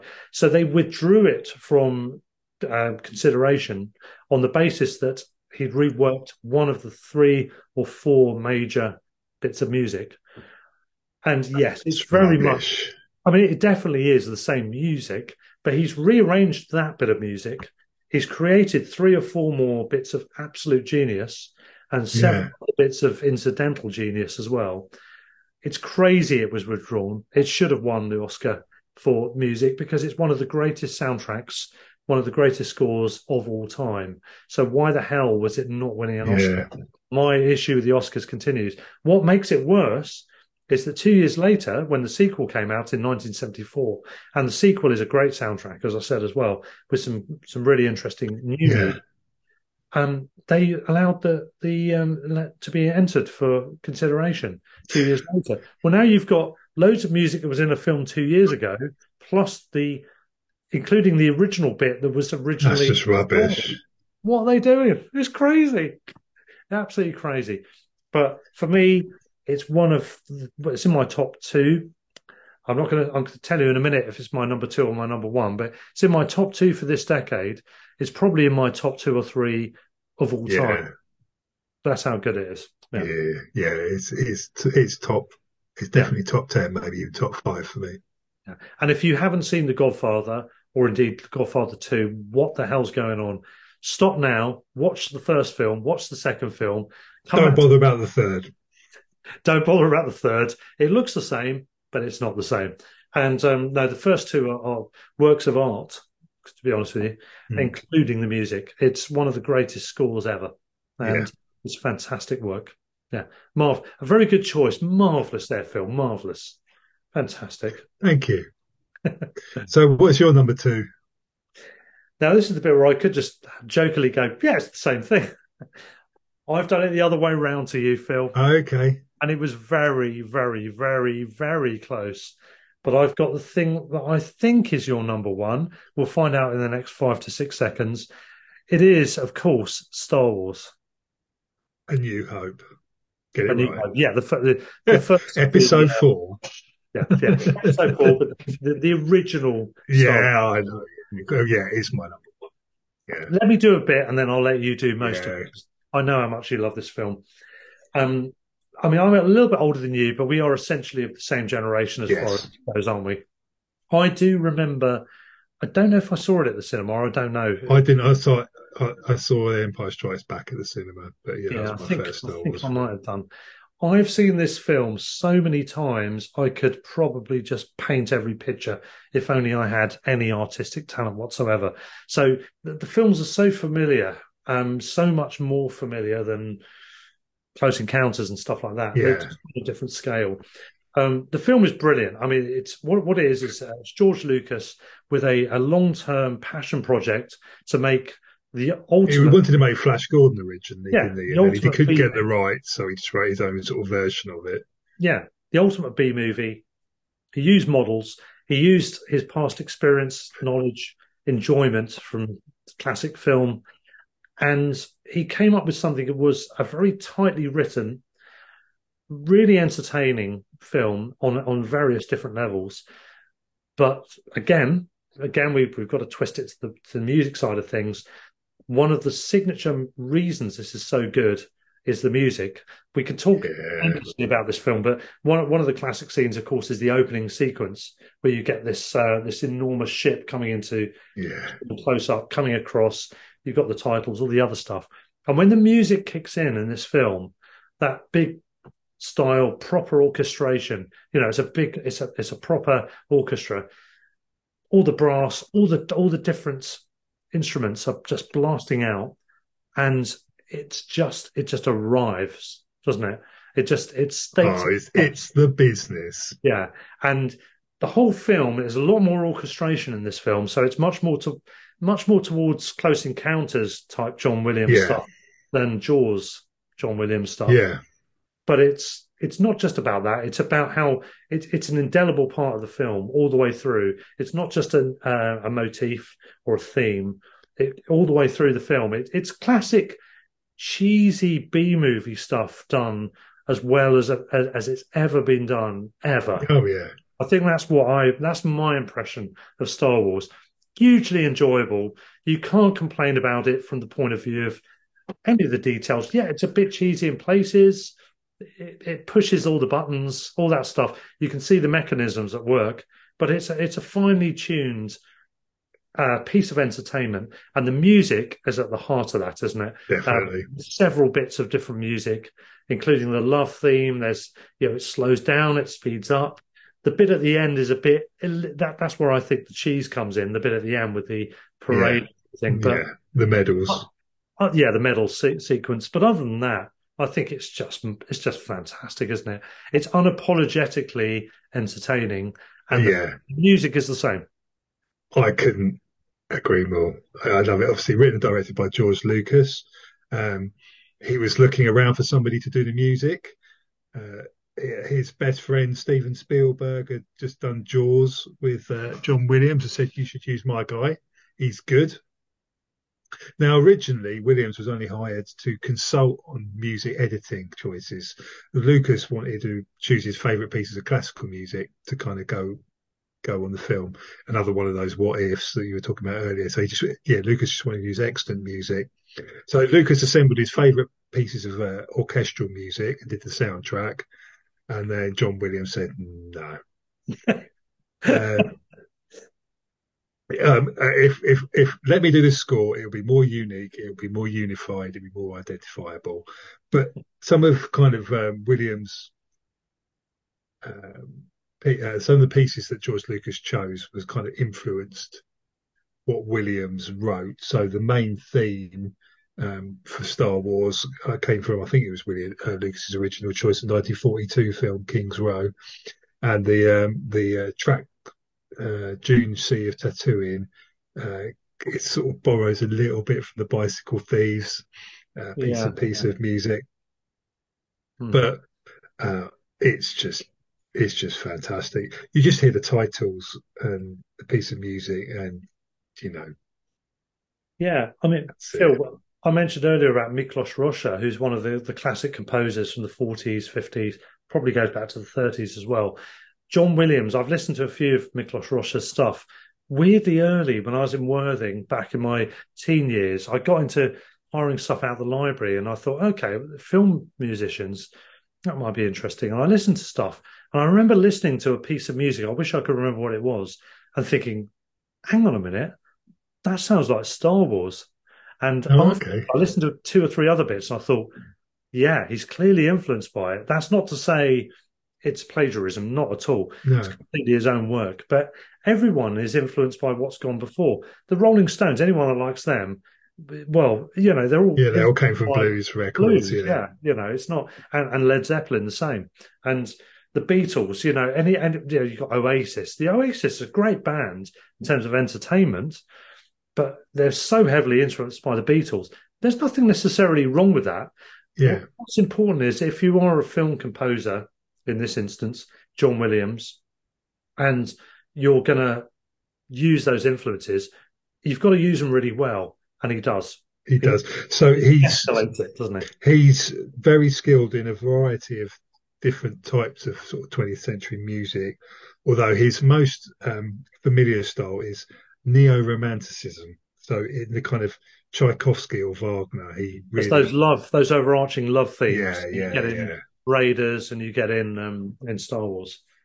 Yeah. yeah, yeah. I mean, but if you would, you, you just get a copy of the album for this, and you look. Uh, uh, you, there's no other album you can do this with, apart, maybe apart from The Godfather.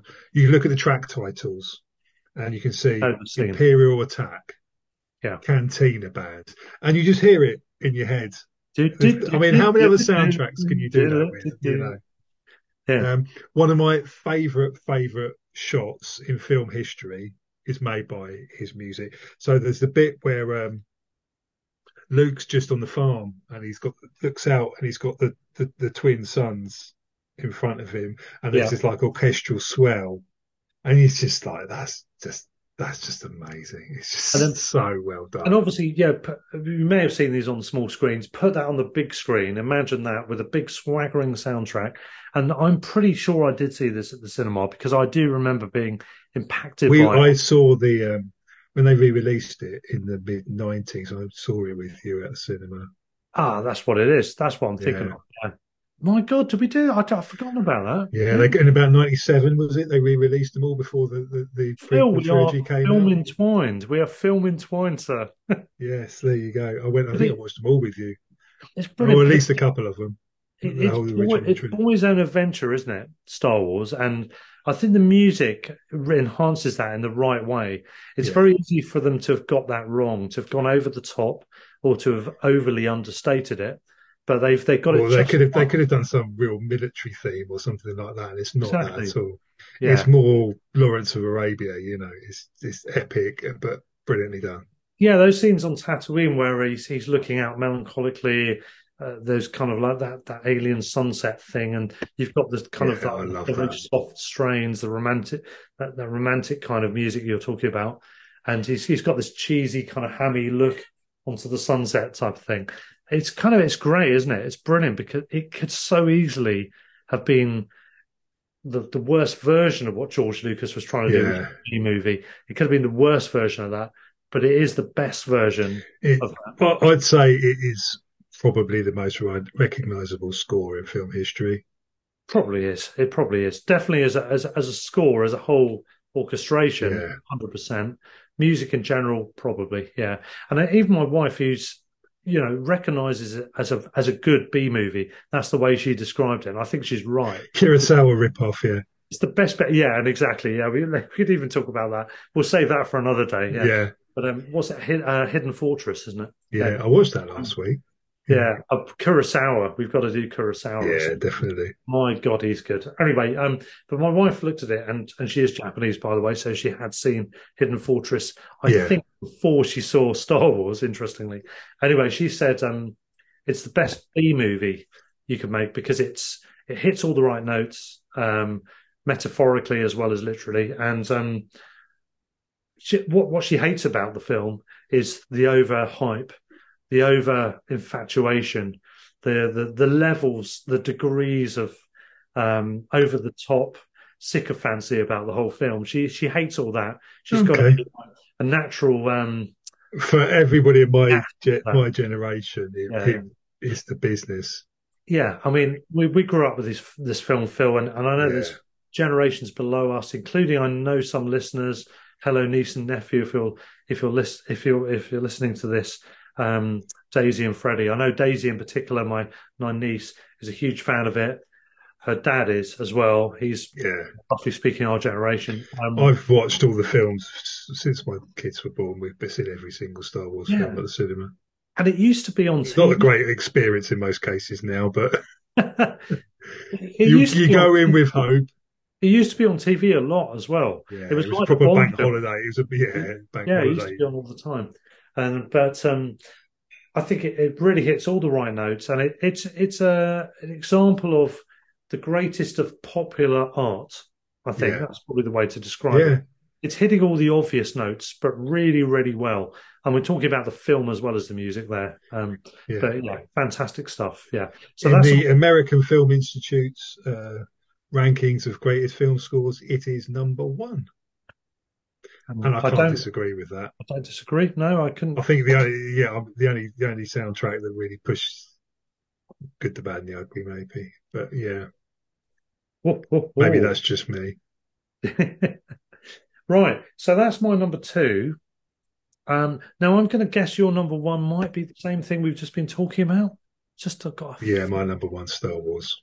And my number my number one is The Godfather. It's Yeah. in Oh, so I was right. We had three of the same. Yeah. Yeah, the ones that I was expecting. spot on, Phil. And the only reason I picked The Godfather over Star Wars is just because of the greater intricacy and the fact it is almost more integral the even than Star Wars. That's the only, Yeah. that, that's the argument for me as to why it was in there. You could argue it either way, and we could sit down and have eight or nine pints and still be, you know, arguing the toss for hours and hours. I think I'll be on the floor after eight or nine pints these days. But yeah, but both films are, uh, are are brilliant, and both soundtracks are ridiculously good. The scores Yeah. are ridiculously good. yeah. So You can't, you can't, you can't look at a weak link in any of it. It's Yeah, you, I mean- just can't imagine it being any better. every time I watch it, you you almost want to hear the music more.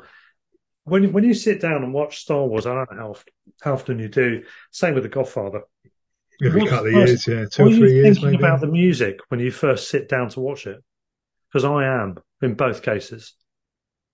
I'm thinking about the opening scenes, and yeah, as soon as you put it on, you hit play. With Star Wars, you know what's coming. You've got that that scene. You know, you've got yeah, the it comes up it's just a long Shit. time ago in a galaxy far, coming. far away, and then the music hits you, and you're in another world. The music is a statement, isn't it? In, Yeah. in Star Wars. In The Godfather, it's more understated, but it goes, it permeates through the film more. But in both cases, when I think of those films, I think as much about the music as I do about the film, and I think that's why those two are at number number one and number two. fantastic. Yeah. Can't disagree. There we go.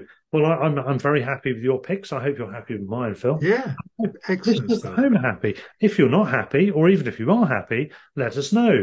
Film, uh, what is it? Twitter at Film Five. Yeah, I've been on my Twitter for a while, but all yeah, that stuff. It's on I'm on Facebook, as well. Yeah, Just Google it. You'll find us. You'll find us on there. Um, honourable mentions, Phil. Let's go on to that. so I, I, I, yeah, so you, haven't we? I'm, I'm going to do this year by year. So Okay. 1971, um, I've got Oh, hang on. Controversial. 1970. Is there nothing in 1970? nothing on my list for 1970. 1971, I've got Yeah. Diamonds Are Forever. I've got to start with a Bond film, John Barry. There's some great Bond music. It, it, I mean, it's easy to laugh and point fun at fun at it, but it fits the it fits the the film so well, and it's so well done. Diamonds Are Forever is a blinding tune. Um, in the same year, we had um, Isaac Hayes' Shaft, Yeah. another great yeah. tune. Original tunes. Yeah. Yeah. Uh, moving forward into 1972, in a similar vein, we had Curtis Mayfield doing Superfly. Yes. That's a good shout as well. Uh, Again, same year, same year, rather than music here, but yeah, same fine. same year. We briefly mentioned it uh, a few months ago on our Kubrick when we had the Clockwork Orange, the uh, the sort of synths and Beethoven. Uh, 1973, uh, as well as American Graffiti. We've another film we've spoken about, The Sting, with the Scott Joplin piano pieces, the, Oh yeah, the course. Yeah. pieces. They were great. 1974, uh, we, you've already mentioned it, Jerry Goldsmith and Chinatown. Not really to my taste, but it fits the vibe and the and the feel of the film. Um, 1975, as well as Jaws, I can't not mention the Rocky Horror Picture Show. Richard O'Brien's songs.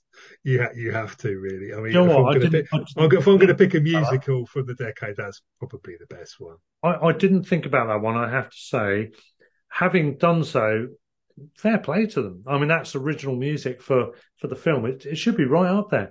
And also, can I just say, as we're coming towards Christmas, you've got the Triffid-based John Lewis advert. That's clearly Rocky Horror infused. I haven't seen that yet. Have you not seen it? Anyone listening to this, if you've not seen it already, look out for the John Lewis Christmas advert. Bit of a change of theme, Okay. similar shooting, um, but it's got Triffids in it. I read the Day of Triffids last Christmas. Actually, it's brilliant, absolutely it? brilliant. It- It's really good. I love a bit of John Wyndham. Um, 1976, as well as Taxi Driver, we had uh, the iconic Rocky by Bill Conti. Yeah, of course. Yeah, yeah. I mean, yeah, we've got the uh, you've got the main theme as the very overarching yeah. element there. As soon as you hear it, you just want to get out and start shadowboxing, don't you? It's very American, isn't it? As well. Yeah, but it fits it's, it fits everything so well. It's great. It's very good. It's very good. Yeah. Yeah. Moving forward to seventy seven. Um, we mentioned Star Wars, we mentioned Saturday Night Fever. There's also Suspiria, done with the music done by Goblin, the Dario Argento horror film. It's a strange film, but but interesting. It was remade a couple of years ago, and the remake wasn't that bad. 1978, we um, is a, as well as Close Encounters. There was another blinding John Williams score for Superman. Yes. Yeah, of course. Superman. Again, the theme itself is iconic, isn't it? It's one of the themes. It's Yeah. one of the themes. And And, Goldsmith, and it's brilliant, and it fits fits the music fantastically well. George Smith's a master of sci-fi in that sense, isn't he? If if you take Yeah. John Williams out, just, Uh, yeah, as soon as you mentioned it, you could just. I never warmed to the Superman films. Oh, I know I'm not. I'm not big on comic. But I did like films, I did like the music. Yeah.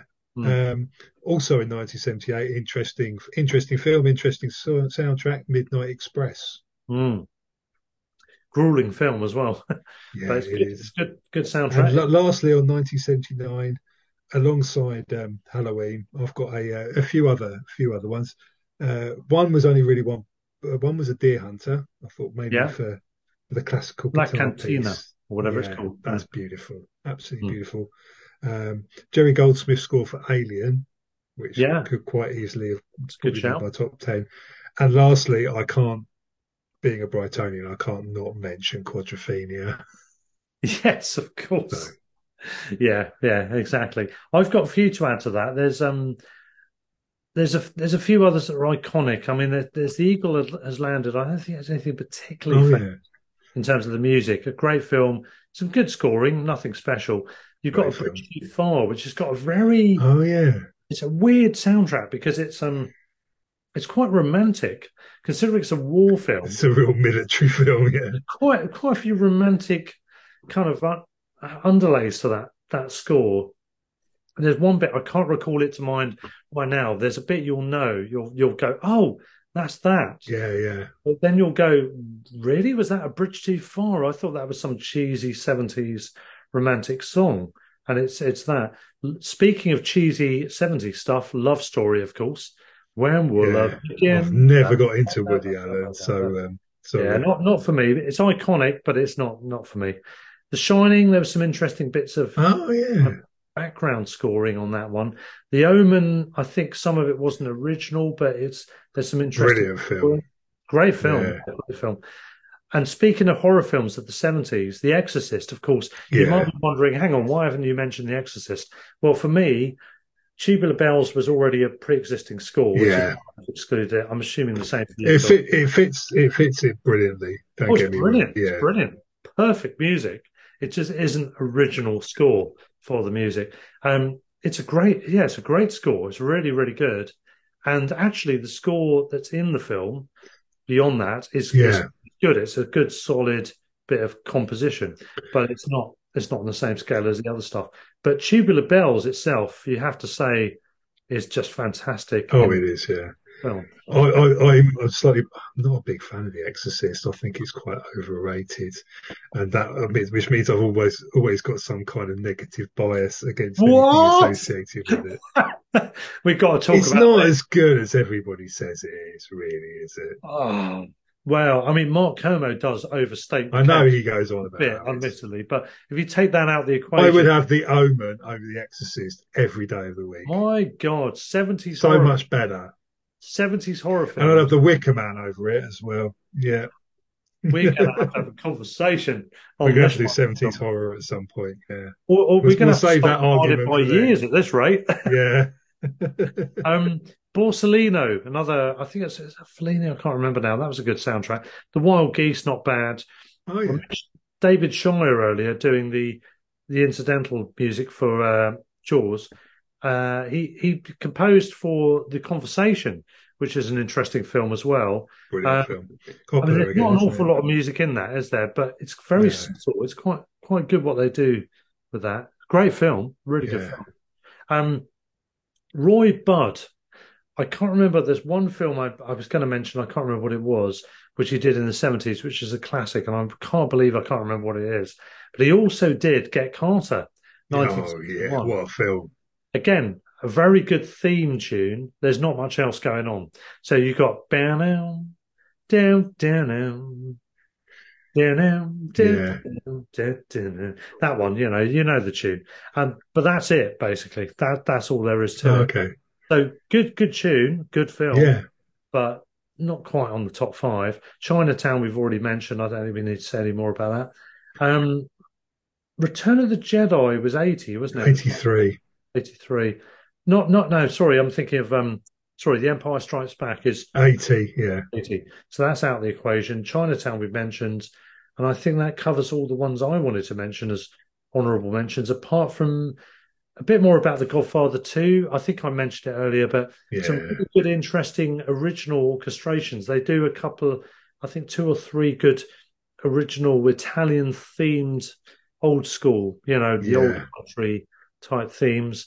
One or two reworkings of the original uh, compositions, and a couple of new original scores, which are quite. Yeah. It's very. It's a very good soundtrack. It's in my shortlist, but it didn't quite make it. Uh, and that's it from me. Phil, have you got any more? No, that, I've done my list, but I think we've, uh, yeah, we've gone through all the best that the 70s has to offer. Magnificent. So, in the new year, we're going to be talking about our films of 2023. That's coming up in the future. But the next one, which will be in between now and then, I can't believe Yes. we're doing this. taken, what is it, three years? Is it two, three yeah, years? yeah.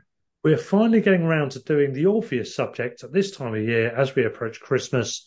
It is films to do with Christmas. Yippee ki And I'm not going to do Mother the something or other. Now, okay, so criteria wise, for listeners that already want to get there, now I have a machine gun. I can't do Alan Rickman very well, sorry. no, no, I've got to say I can confirm that, folks. look any better than it sounded. Um, no, joking aside though, um, Christmas films, we're going to have our own interpretations of what those are. yeah, if we say it's a Christmas film, it's a Christmas film. as No far as how tenuous the link. But if you want to give your opinions on your top fives, including whether you agree with us on what the criteria is or not, that's absolutely fine. Throw them in. Throw them in. They might need to have 60 minutes of Christmas specific conversation in the film. I don't know. Or they might just need to have it needs to be set at Christmas. Yeah, Whatever like every Shane Black film ever. Yeah, get in touch, let us know. Also, let us know what your 70s scores are as well, of course. Um, yeah, contact us on at film fives at film fives one i think it is yeah. On on X or Facebook. Twitter or whatever it's called. Yeah, x twitter whatever you want to call it Film Fives on fifth on Facebook. Yeah. absolutely and um phil Thank you for listening. christmas films is next Yeah, are you feeling festive I will be once I've sat through about thirty Christmas films. Yeah, From It's a Wonderful Life to The Grinch. I can Yeah. tell you there's no, going to be no Love Actually. I think that I hate that film more than any other film. Can I just put on record at this stage as well? There's absolutely no way, no That's way at all. never going to be mentioned. five. I can't stand it. I hate it. I, I don't think I hate a film more, with the possible exception of Titanic, than Love Just Actually. very quickly before we break off, uh, in particular, why do you hate it? I'm I'm curious to know. I don't think it's so much um, Love Actually as anything Richard Curtis has ever done that isn't Blackadder. Everything he's done, I despise with a passion. Hmm. It, it's the American view of what English people are thing. I can't, I can't be doing with that. This all started with Four Weddings, but did do you include Four Weddings in? I hate Four Weddings. I hate Notting Hill. I hate Love Actually. I watched the Beatles one. The hell was it? I hated Yeah. that, and I now will not watch anything that he's put his name to. it just makes me angry. No, don't don't hold back. Phil. and if you like it, good for you. I'm very very happy for you. But you're wrong. I do, I It's do like terrible. Four Weddings. I do like Four Weddings, but I think what happened with that film was it hit a few nerves, and there was a reaction that was that was gauged, understood, and reacted to, and everything that that involved is what you hate, and it's what I hate as well. I enjoyed Four Weddings, but I hated what it spawned. That's probably the way to describe it for me. Um, and I love Blackadder as well, by the way, just just for Yeah. Oh, I love Blackadder. But I think you're right. I think um, Christmas films don't have to be deliberately sentimental, emotional, or even Christmassy. Yeah. Die hard. Anyway, Yeah. so get thinking, folks, and let us know. Let us know your your your seventies favourites as well. We're still looking for feedback. We'll read that out at the beginning of the next episode if there is any correspondence along those lines. If not, in the meantime, and there there besides, let us know what your favourite Christmas films of all time are.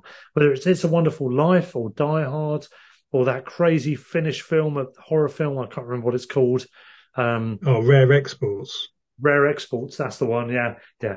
Anything you like, anything that's tenuously Christmas, we can call it. We can call it, can't we? Yeah, yeah, Um, definitely. We might have our own criteria. We'll talk about that later. But until next time, Phil, it's been a pleasure, sir. Cheers. Thank you very much. Glass of red wine in a crystal glass. Very classy of me. And um, and enjoy your sours, Phil. And until next time, that's it for now. So cut.